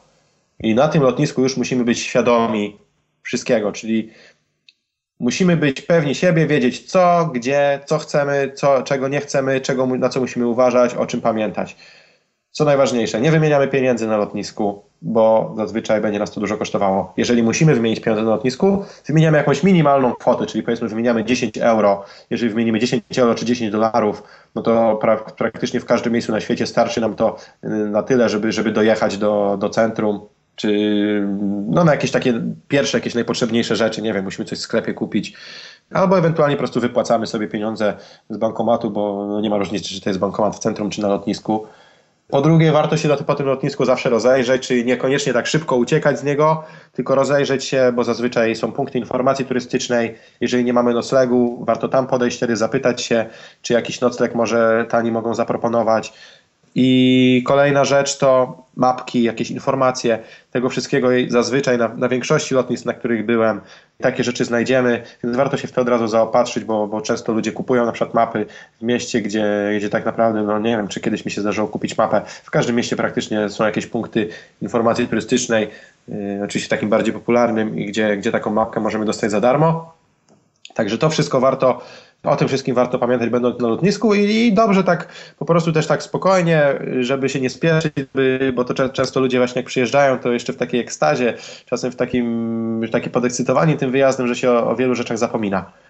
Druga rzecz to jest dojazd do centrum, czyli musimy wiedzieć, jak się do tego centrum dostać. No i tutaj zazwyczaj opcji jest bardzo dużo. I, I nigdy ta opcja najwygodniejsza nie jest zarazem najtańszą. Taksi, taksi. tak.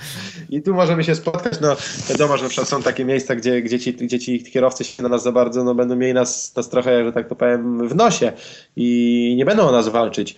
No ale powiedzmy, jeżeli wylądujecie kiedyś na lotnisku w Kutaisi w Gruzji, to zobaczcie, co tam się dzieje. Tam po prostu, ja kiedy jak przyleciałem pierwszy raz, to mówię, co tam tyle ludzi czeka w tej strefie przylotów Myślałem, że to jakieś rodziny przychodziły, czy znajomi. Mówię, samolot z Polski do Gruzji przyleciał, to na kogo tu rodziny czekają?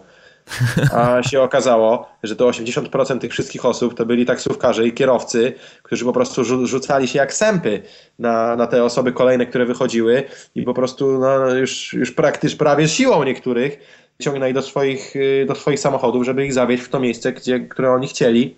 I, I co ważne, jeżeli nie będziemy mieli rozeznania, to skąd mamy wiedzieć, czy to, co on powie, to jest dużo, czy to, co on powie, to jest mało, ile powinniśmy zapłacić. Dlatego musimy mieć, musimy mieć rozeznanie koniecznie i musimy wiedzieć, jeżeli wejdziecie na naszą stronę taniezwiedzanie.com, u góry w menu jest zakładka, gdzie chcesz jechać. Czyli możesz, można, możecie znaleźć miasta, najpopularniejsze miasta, takie destynacje na świecie, yy, dla których my przygotowujemy pisane tylko i wyłącznie przez nas poradniki zwiedzania tych miast pod kątem budżetowego zwiedzania.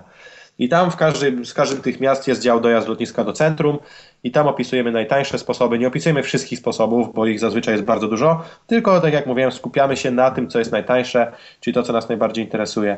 Właśnie bardzo dobry przykład jest ten, yy, też który podawałem ostatnio na warsztatach, jak yy, z Niceą. Że mhm. Nicea, Nicea ma yy, dwa Nicea ma dwa terminale. Z pierwszego terminalu rusza Y, odjeżdża, nie, z drugiego terminalu tylko, z drugiego i pierwszego jeżdżą autobusy do miasta, takie mm, autobusy Transport lotniskowe, tak jakby, tak. tak, taki transfer lotniskowy i on kosztuje 6 euro od osoby. Ale jeżeli ktoś tam troszkę głębiej pogrzebie i się dowie, to y, znajdzie informację, że z terminala pierwszego odjeżdża normalny autobus, taki najzwyklejszy autobus miejski, do który bilet kosztuje pojedynczy euro 50. No a jeżeli kupimy sobie 10-przejazdówkę albo jakiś tam y, czasowy bilet, powiedzmy na 2 czy na 3 dni, to wychodzi nas to około euro wtedy za ten przejazd. Jeżeli 10-przejazdówkę, to euro nas to wyjdzie. No to, no to różnica już wtedy już jest, moglibyśmy być 5 euro w plecy. Tak, tak, już byśmy mogli być 5 euro w plecy, a wyobraźmy sobie, że jesteśmy z rodziną, tak jak ja byłem, 4 osoby, czy ja nie mówię o swojej rodzinie, bo to niektórzy mogą pomyśleć, że 24 lata tu z rodziną podróżuję. Ale znajomymi. To jest, to jest tak, to, to, to, to, mówię, o, mówię o mnie i, i o moich rodzicach, a nie o, a nie o mojej rodzinie. Także już wtedy tracimy 20 euro tylko na, na taką głupotę, na tylko taką głupotę, że nie jesteśmy przygotowani. Dlatego warto poczytać, są fora, są informacje, no są takie lotniska jak, jak te, o którym powiedziałem w Kinabalu, gdzie no no, no ciężko znaleźć na te informacje w internecie, ale yy, zazwyczaj na lotniskach, na które latamy, nie ma problemów i, i po prostu gorąco do tego yy, zachęcam. No i okej, okay, już powiedzmy, że wydostaliśmy się z tego lotniska, jesteśmy już w mieście i co dalej? Często właśnie ten, ten, ten pierwszy dzień jest taki trochę wariacki, bo no jeszcze nic nie wiemy za bardzo. Nie wiemy co, gdzie, nie wiemy ile powinny kosztować ceny, nie, nie, nie, wiemy ile powinno kosztować, nie wiem, obiad, ile powinno kosztować piwo w knajpie. Nie wiemy tego, więc jesteśmy łatwiejszym celem, żeby przepłacać, bo, no bo skoro nie wiemy, no to, no to, to nie mamy porównania. Dlatego ważna rada, pytać. Nie ma, nie, ma nic, nie ma nic lepszego niż po prostu rozmowa z lokalnymi osobami. Jesteśmy w hotelu, porozmawiamy z recepcjonistką, z recepcjonistą. Oni muszą wiedzieć. Oni, to jest ich praca, żeby wiedzieć. I tak jak mówiłem, nie wstydźmy się tego, że, że chcemy zjeść tani obiad, bo, bo to nie jest nic, czego się mieliśmy wstydzić. Wiemy, że szukamy taniej knajpki, chcemy zjeść jakieś lokalne jedzenie, gdzie powinniśmy iść. I jeżeli wyjdziemy na miasto i zaczniemy tej knajpki szukać sami, to możemy po pierwsze się strasznie zmęczyć, a po drugie możemy jej nie znaleźć, albo w końcu znaleźć, która nam się będzie wydawała tania, a się okaże, że no, wcale aż taka tania nie jest. Tak, Dlatego przy... warto pytać. Mhm. Przywołujesz wspomnienia, że tak powiem, z mojego pałętania się po różnych europejskich miastach. Tak, i myślę, że, i myślę, że nie tylko z twojego. Myślę, że nie tylko z twojego. I teraz z drugiej strony można sobie zadać pytanie, Dlaczego tak jest? Dlaczego na przykład wolimy samemu chodzić po tych uliczkach, szwendać się po uliczkach, i, po uliczkach i szukać miejsca, zamiast po prostu podejść do kogoś i powiedzieć, przepraszam, yy, chciałbym zjeść coś dobrego, yy, nie chciałbym wydać yy, za dużo pieniędzy, gdzie, gdzie mogę znaleźć takie miejsce? Można porozmawiać, można się zapytać, ile to będzie kosztować, bo, bo też to wiadomo, że, że różnie, ale, ale tak naprawdę no to jest, to, jest, to jest bardzo dobra rada. Ja kiedyś też taki, ja kiedyś też tak miałem, że wolałem sobie samemu pochodzić, mówię, a spokojnie, znajdę, coś tam się znajdzie. A to się traci czas, traci się energię i, i, i znowu. No to, to, jest, yy, no to jest trudne. Powinniśmy pamiętać, żeby unikać zakupów, unikać jakichś dużych wydatków pierwszego dnia, w ogóle w pierwszych dniach, żeby unikać wydatków. Nigdy nie wiadomo, kiedy, co może się przydarzyć i kiedy nam się mogą te pieniądze na coś innego przydać. Poza tym, no kiedy będziemy mieć najlepsze rozeznanie, jeżeli chodzi o miasto, o sklepy, o wszystko? No, Im dłużej tam Pod będziemy, koniec. tym będziemy mieć lepsze rozeznanie. Czyli lepsze rozeznanie to mamy ostatniego dnia. Dokładnie. Troszkę lepsze dzień wcześniej. Także jeżeli na przykład ja jadę, to ja wszystkie jakieś poważniejsze zakupy, wszystkie prezenty, wszystkie mm, jakieś rzeczy, które chciałbym sobie kupić, nawet jeżeli tam jadę, to czasem jakiś ciuch, czasem jakieś buty, czasem coś, wszystko już teraz zostawiam na, na, na końcówkę, bo, bo te rzeczy nam nie uciekną, nikt tego raczej nie wykupi. Yy, a, a po prostu może się okazać, że te buty, które, które znaleźliśmy za 50 euro i które już są super ceną, to w innym sklepie kosztują 40 euro na przykład. No i później tak się wtedy czujemy trochę, a kurde, no trzeba było nie kupować. I tak niby człowiek o tym wie, a z drugiej strony i tak często się, się sami możemy na tym złapać, że, że jakby nie działamy yy, zgodnie z tą zasadą. No i to psuje później wrażenie po całym wyjeździe też gdzieś tam zostaje w głowie, że... Tak, tak, tak. Też, też właśnie taki bardzo fajny, yy, bardzo ważną sprawą jest, jest też ostrożność yy, na wyjazdach. Ja kiedyś, może kiedyś właśnie będziemy mieli czas i, i będziesz miał Michał ochotę, to możemy się spotkać i porozmawiać o o sposobach, jak, jak złodzieje y, okradają turystów za granicą. O, to jest bardzo ciekawy temat. Y, pisałem o tym artykuły i jakby mam o tym dosyć dużą wiedzę. Właśnie zbierałem różne sposoby. Poza tym sam, sam też siebie mam, mam sporo doświadczeń, to długo by o tym mawiać, ale to jest rzecz, która niesamowicie może nam zepsuć wrażenia z pobytu. Mm, dlatego musimy pamiętać, że no i to jest, to też idzie w parze z oszczędnością, takie zdrowe podejście i świadomość też tego, co może nam się przydarzyć, Y, jest niesamowicie ważna, ponieważ y, jeżeli pojedziemy, ja kiedyś pojechałem z tatą do Barcelony, zabrał mnie tam w nagrodę, y, jak byłem na pierwszym roku studiów, za, za to, że tam byłem dobrym studentem, to zabrał mnie w nagrodę na, na mecz do Barcelony, bo wiedział, że jestem wielkim fanem. Pojechaliśmy razem na mecz, byliśmy chyba z 4 dni, do, do, zostaliśmy i przedostatniego dnia okradli go na plaży. Czyli po prostu w jakiś sposób niewyjaśniony dla nas do dzisiaj, nie mamy nawet pojęcia kiedy i jak to się stało. No cały portfel mu ukradli z, ze spodni. No i wtedy wiadomo, no, no, po pierwsze, pierwsze, pierwsze co się robi, to się zawsze człowiek siebie obwinia. No i ten wyjazd nigdy już nie jest taki fajny i zawsze y, po powrocie gdzieś te mm, wspomnienia no, zostają niestety. No niestety. Niestety. No ale dobra, to oddzielny odcinek podcastu o tym nagramy zdecydowanie, bo to, to dobrze wiedzieć po prostu, są fajne wskazówki. Tak, a to strasznie dobrze wiedzieć, bo ja na przykład kiedyś przez to, że wiedziałem, to mnie nie okradli. A gdybym nie wiedział, to na pewno by mnie okradli, ale to już to, to oddzielna historia. no to widzisz, mamy kolejny powód, żeby się spotkać po raz kolejny.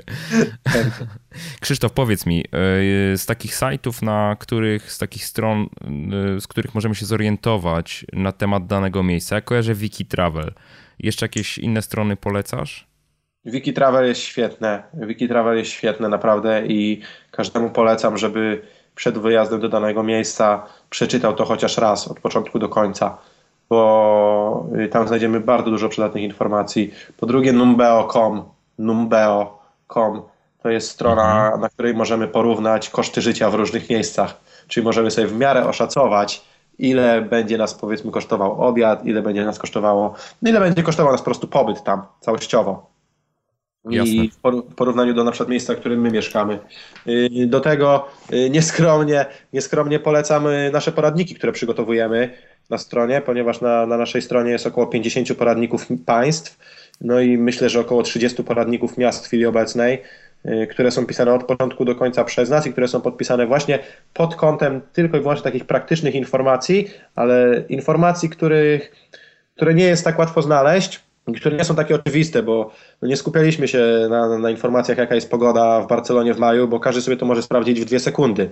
Po prostu my wolimy powiedzieć, gdzie w Barcelonie jest tania knajpka, gdzie w Barcelonie robić zakupy, jakich miejsc unikać, gdzie w Barcelonie jest tani nocleg, który polecamy, w jaki sposób można wejść i zwiedzić za darmo Sagradę Familię i tak dalej. Czyli wszystko idzie właśnie tylko w tym kierunku. i, i myślę, że naprawdę, nawet jeżeli sam jeżdżę na swoje wyjazdy, to drukuję sobie y, artykuły z mojej, z tej ze strony, którą prowadzę i po prostu mam to ze sobą, bo, bo wiem, że mi się to w którymś momencie na pewno przyda. Dokładnie, a strona, jeszcze raz przypomnijmy, taniezwiedzanie.com. Dokładnie. Serdecznie zapraszam. Super, Krzysztof. Coś jeszcze ciekawego? Czym się jeszcze się podzielimy, czy będziemy już kończyli? Nie wiem, myślę, że już może dzisiaj nie męczmy. Słuchaczy. tak, ja to, ja to mam tak, że jak się już rozgadam o tych podróżach, to mogę gadać i gadać. Dlatego y, zapraszam serdecznie na stronę i chciałem zaznaczyć, że jakby jestem też osobą, która jest bardzo otwarta na, na takie pytania i, i, i, lubię pomagać, także jeżeli ktoś miałby jakiekolwiek pytania, na, na stronie jest mail do mnie, krzysztofmałpataniezwiedzanie.com i jeżeli macie jakieś wątpliwości, pytania, napiszcie do mnie i na pewno odpowiem. Ja to jest, ja nie jestem nikim specjalnym, nie jestem żadnym celebrytą, nie jestem żadną gwiazdą, po prostu osobą, która, która w pewnym momencie życia postawiła jakoś na podróże i, i, i w sumie przez to, że, że podróżowałem, też zdobyłem wiedzę o tym, jak, jak robić to tanio, y, ale, ale jakby nie, nie trzymam tej wiedzy dla siebie, nie chowam jej do szuflady, także jakby chcę się nią dzielić i, i tak jak wspomniałem na początku, taką moją największą ambicją jest to, żeby y, udowodnić ludziom, że, że można podróżować tanio i że tak naprawdę nie jest to już yy, opcja zarezerwowana tylko dla najbogatszych. Tak, zdecydowanie. Zdecydowanie i myślę, że tymi dwoma odcinkami podcastu udowodniliśmy, że się da. A jeżeli ktoś z Was chciałby się czegoś więcej dowiedzieć, to rzeczywiście na stronę taniezwiedzanie.com serdecznie również zapraszam. Krzysztof, ja wiem, że Wy również świadczycie usługi w zakresie planowania chyba podróży, prawda?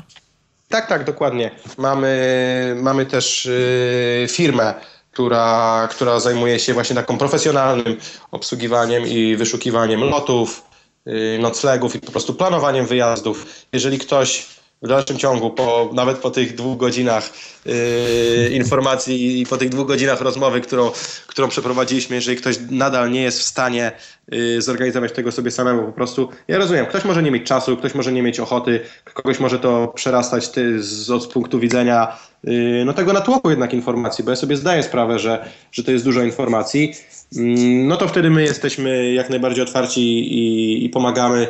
Opłata, którą za to pobieramy jest, powiedziałbym, dosyć symboliczna.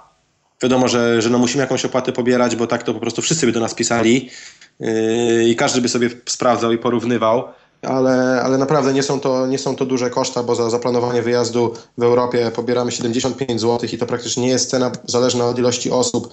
Czyli jeżeli jedzie 10 osób, to, to, to nie będzie dużo, dużo więcej niż te 75 zł. Yy, I jeżeli a za, za zaplanowanie wyjazdu yy, na świat yy, czyli na inne kontynenty, to jest 150 zł, gdzie no, wiadomo ile się wydaje na, na, na taki wyjazd. Jeżeli wydamy na wyjazd powiedzmy minimum pewnie te 3-4 tysiące złotych, to te 150 złotych za to, żeby mieć yy, żeby mieć ten wyjazd zorganizowany przez kogoś, kto jakby no, no, no, no zna się na tym w miarę, to myślę, że nie jest duży, duży wydatek, a w ogóle nie traktowałbym tego jako wydatku, tylko bardziej jako inwestycję, bo po prostu mamy wszystko z głowy i jeżeli ktoś jest w stanie sobie to zrobić sam albo potrzebuje po prostu mojej wskazówki, to jak najbardziej, jak najbardziej pomaga. Jeżeli ktoś chciałby, żebym to zrobił za niego albo dla niego, yy, no to również nie ma problemu. I tym optymistycznym akcentem będziemy kończyli. Krzysztof, wielkie dzięki za, za te kilka godzin rozmowy, bo to powiedzieć dwie godziny, ale myślę, że, że, już, że już dawno przekroczyliśmy w sumie dwie godziny. Także ja oczywiście zapraszam, myślę, że czytelnicy i słuchacze będą mieli e, pewnie trochę pytań, także dam ci znać, e, może pojawią się jakieś komentarze, na które warto będzie odpowiedzieć. Zachęcam wszystkich do dyskusji pod, pod tymi podcastami. Jeżeli chodzi o ten odcinek podcastu, to wszystkie adresy, które wymieniłem, e, czy Krzysztof wymienił w trakcie tego odcinka, znajdziecie pod adresem jak oszczędzać pieniądze ukośnik 013, 13 odcinek podcastu. Myślę, że wcale nie był taki pechowy. No mam nadzieję, że, mam nadzieję, że nie był pechowy i, i również bardzo dziękuję za, za zaproszenie. Jeszcze raz zachęcam do, do kontaktu ze mną i do dzielenia się swoimi wspomnieniami, swoimi wskazówkami, swoimi radami. Ja także nie wiem wszystkiego i, i jakby jestem otwarty na, na wszystkie jakby formy współpracy, albo, albo na taki po prostu zwykły kontakt od, od osób, które są zainteresowane tą tematyką. Super. Dzięki Krzysztof. Do usłyszenia. Ja również bardzo dziękuję i pozdrawiam. Niesamowicie dobrze się bawiłem e, rozmawiając z, z Krzysztofem. Nagrywaliśmy tą rozmowę już jakiś czas temu, dzisiaj ją montowałem i, i powiem szczerze, że, że no, no fajnie się tego słucha. Pomimo, że za oknem już tak trochę szarawo, to, to jednak e, no, te ciepłe klimaty gdzieś tam przewijające się z tej rozmowy są bardzo motywujące. Już po nagraniu naszej rozmowy swoje pytanie do nas nagrał Piotr i to jemu właśnie oddaję teraz głos. Witam Cię serdecznie, Michale. Witam e, również e, Ciebie, Krzysztofie, jak i wszystkich słuchaczy. Na wstępie może chciałbym pozdrowić Adiego, mm, również z Gdyni, tak jak i ja, z pierwszej części y, podcastu. Życzę Ci, Adi, oczywiście udanych urodzin w Azji. E, ja mam na imię Piotr, tak już wcześniej powiedziałem, jestem z Gdyni i mm, tutaj przy tym nagraniu chciałbym przede wszystkim pogratulować pomysłowości i przeniesienia swoich pasji na ten poziom wyżej, czyli prowadzenia biznesu y, dla Krzysztofa. E, marzeniem chyba każdego jest praca, którą możemy wykonywać z pasją. No i dziękuję Ci również za cenne wskazówki w części pierwszej Waszego spotkania, także z niecierpliwością czekam na drugą. E, trafny temat dla osób e, lękających się takich wyzwań, ale również w szczególności dla wszystkich, którzy odważyli się już na taki krok. Krzysztofie, przede wszystkim tak, Hotels Combine, strzał w dziesiątkę, tego właśnie potrzebowałem. Jestem w trakcie planowania wyjazdu. Od kilku lat dzięki moim właśnie przyjaciołom rozpoczęliśmy podróżowanie po Azji, organizując je y, samemu i potwierdzam, że można zaoszczędzić. Uwaga, słowo klucz na tym blogu, Michale. Można zaoszczędzić mnóstwo pieniędzy. 50% mniej więcej w stosunku do biura podróży jesteśmy w stanie zaoszczędzić, ale przechodząc do pytania, nie mamy za wiele czasu. Krzysztofie, do tej y, pory korzystałem z lokalnych biur podróży na miejscu których jest oczywiście pełno, ewentualnie z pomocy hotelu w organizacji wycieczek. Często dojeżdżając na miejsce, czasami całkiem blisko hotelu, okazuje się, że znacznie taniej byłoby można załatwić tę sprawę samemu. Czy znasz jakieś, masz jakieś sugestie, mm, nie wiem, wskazówki, jak podchodzić do takich ofert i ewentualnych Twoich doświadczeń w tej kwestii? E, z góry dziękuję za odpowiedź którą zapewne wykorzystam już w przyszłym roku. I gratulując, y, pozdrawiam Ciebie, Michale, serdecznie i oczywiście Krzysztofa. I do usłyszenia. Dzięki Piotrze za to pytanie. Trudne zadanie postawiłeś przed Krzysztofem. Krzysztofie, co na ten temat sądzisz? Mam nadzieję, że mam nadzieję, że dobrze zrozumiałem to, o co Piotr y, pyta w tym wypadku, y, ale myślę, że chodzi o wycieczki fakultatywne i o korzystanie nie tylko z biur podróży, bo to niekoniecznie, niekoniecznie zawsze są biura podróży, ale różnego rodzaju agencje, które y, w każdym turystycznym miejscu na świecie oferują no, setki, setki różnych y, możliwości, jak możemy spędzić nasz wolny czas. Czyli jeżeli mówimy na przykład o, o Tajlandii, będzie to pewnie y, wycieczka do rezerwatu słoni, do rezerwatu tygrysów, wycieczki na jakieś wodne markety i tak dalej. Także jest tego dużo i i tak naprawdę mi się wydaje, że odpowiedź jest dosyć łatwa, bo, bo musimy się zastanowić, yy, dlaczego taka agencja i dlaczego takie biuro podróży to robi. No i, i odpowiedź jest prosta, ponieważ yy, no oni też muszą na tym zarobić. No właśnie. Tak, oni muszą na tym zarobić, czyli a oni zarabiają po, pośrednio na nas. Czyli wydaje mi się, że w 95% przypadków taniej będzie, jeżeli zorganizujemy to sobie samemu. No, wydaje mi się, że mogą być takie, takie sytuacje, kiedy jednak będzie się opłacać skorzystać z usług takiej agencji, czy biura, czy hotelu, y, a będzie to wtedy, kiedy na przykład będzie większa grupa i wynajęcie dużego busa czy, czy autobusu nawet wyjdzie taniej niż dojazd tam na własną rękę, ale będą to raczej sporadyczne wypadki, bo przypadki, ponieważ no zawsze jesteśmy w stanie w jakiś sposób tanio dojechać do, do danego miejsca i po prostu na miejscu kupić bilet. Także to, co bym poradzał, to, to zawsze roze, y, rozeznać się w sytuacji na początku, czyli sprawdzić, ile kosztowałoby nas to, jeżeli będziemy jechali przez biuro podróży czy, czy agencję, a ile zapłacimy, jeżeli, jeżeli będziemy chcieli to zorganizować samemu. Mm, I wydaje mi się, że no w 90% procentach ponad przypadków bardziej się będzie opłacało jednak robić to samemu i, i to bym polecał, bo ja powiem szczerze, że rzadko kiedy chyba korzystałem Y, z usług takich agencji.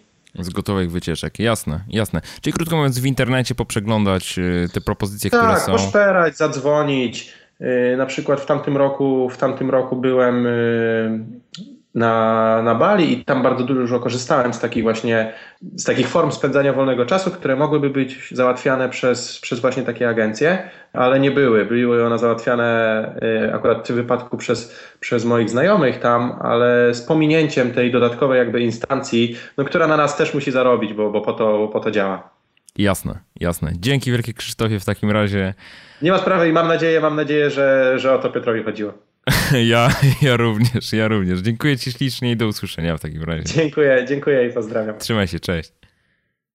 No właśnie, nie będę już teraz przedłużał. Jeżeli chciałbyś skomentować ten odcinek podcastu albo poznać wszystkie adresy, które wymienialiśmy w tym odcinku, wszystkie linki, to wejdź y, na mój blog pod adres jakoszczędzaćpieniądze.pl ukośnik 013, tak jak 13 odcinek podcastu. I zachęcam Cię także do, do zadawania pytań. Y, ja na razie nie ustaliłem jeszcze tematu następnego odcinka podcastu, więc masz niepowtarzalną szansę zadania mi pytań na, na dowolny temat. Y, możesz swoje pytanie nagrać wchodząc pod adres jakoszczędzaćpieniądze.pl ukośnik nagraj. A przy okazji chcę Ci powiedzieć, że takie nagranie to także świetny sposób na promocję Twojego bloga lub strony www, dlatego że ja do każdej takiej strony zlinkuję w taki sam sposób, jak zrobiłem to w, w przypadku pytań e, osób z poprzednich odcinków. Pamiętaj tylko, by na początku pytania przedstawić się swoim imieniem oraz podać adres Twojego bloga lub strony internetowej. No i to już koniec tego odcinka podcastu Więcej niż oszczędzanie pieniędzy.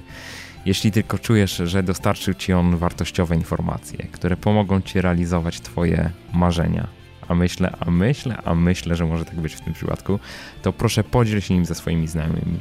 Powiedz im po prostu, by weszli na mojego bloga jakoszczędzaćpieniądze.pl.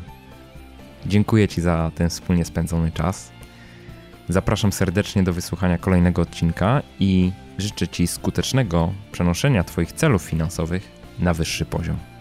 Trzymaj się, do usłyszenia.